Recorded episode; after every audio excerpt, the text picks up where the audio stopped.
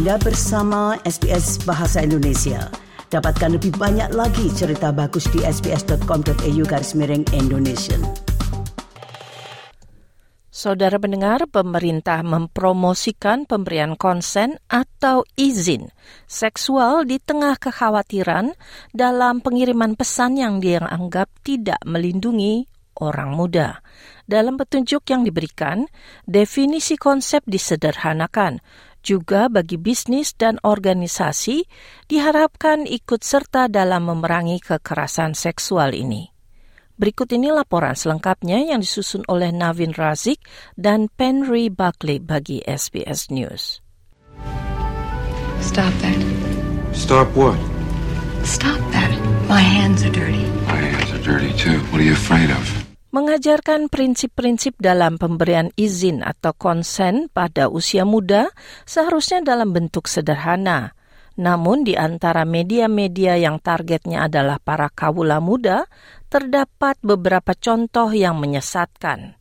Misalnya, Harrison Ford yang memerankan karakter Han Solo yang memperlihatkan kelakuan yang buruk di layar lebar dengan memeluk Carrie Fisher yang memerankan Princess Leia Meskipun ia mengatakan berhenti dan melakukan perlawanan, pada akhirnya tanpa adanya konsekuensi apa-apa, mereka berciuman. Chanel Kontos, seorang aktivis dan pendiri Teach Us Consent, mengatakan, Pendidikan dalam pemberian izin yang tepat sangatlah penting ketika budaya populer sering gagal memberikan contoh yang baik. It's really important as a society and community that we're delivering consistent and clear messaging because a lot of the media that young people consume, whether it's in TV shows, movies, and also pornography, can often be completely counteractive to what we're trying to promote.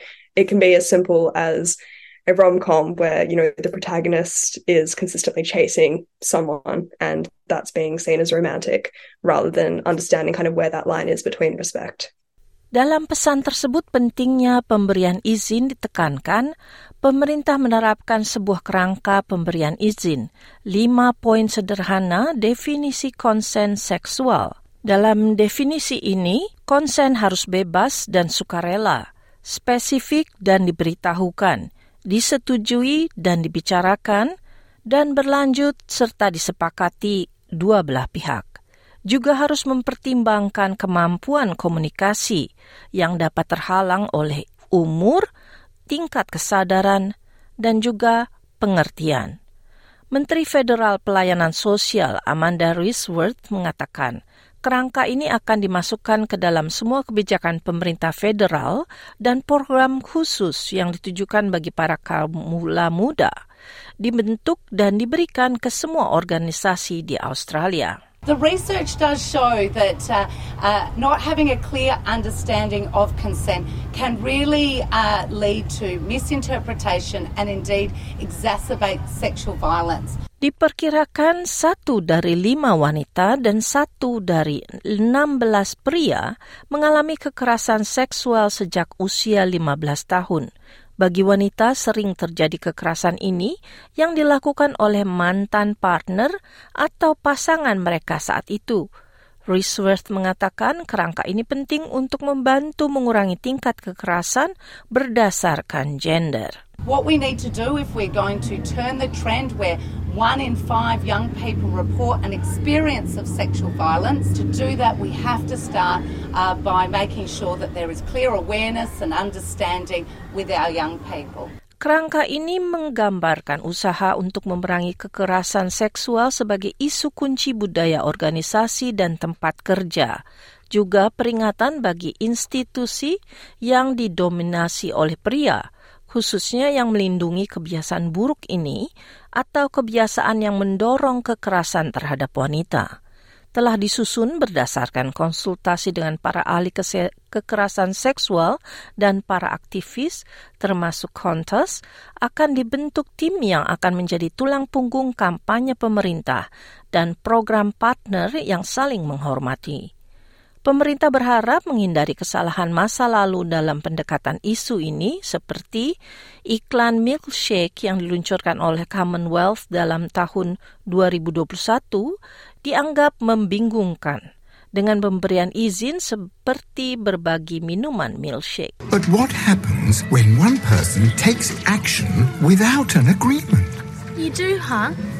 Well, drink it. Drink it all. Hunters melanjutkan, kerangka ini membuat kontribusi yang memastikan tidak ada kekeliruan dalam penyampaian pesan ke seluruh media yang dapat menimbulkan kemunduran dalam budaya dan pengertian akan konsen.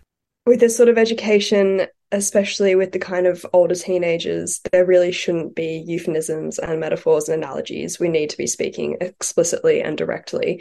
So races like this can definitely help to understand what is best to be said, how to say sort of things, you know, what ages these sort of things should be spoken about and give people the confidence to do that.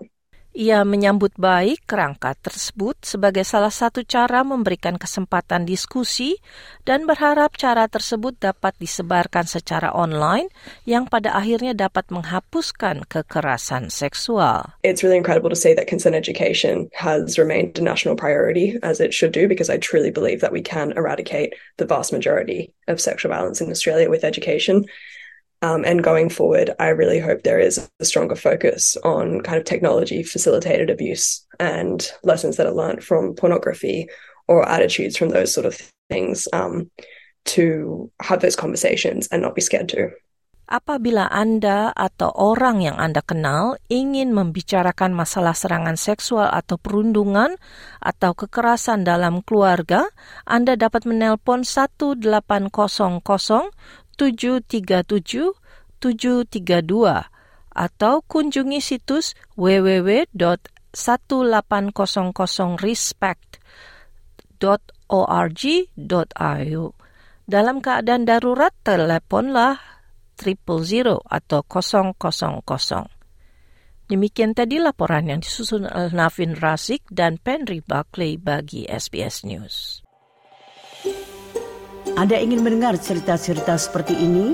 Dengarkan di Apple Podcast, Google Podcast, Spotify, atau di mana pun Anda mendapatkan podcast Anda.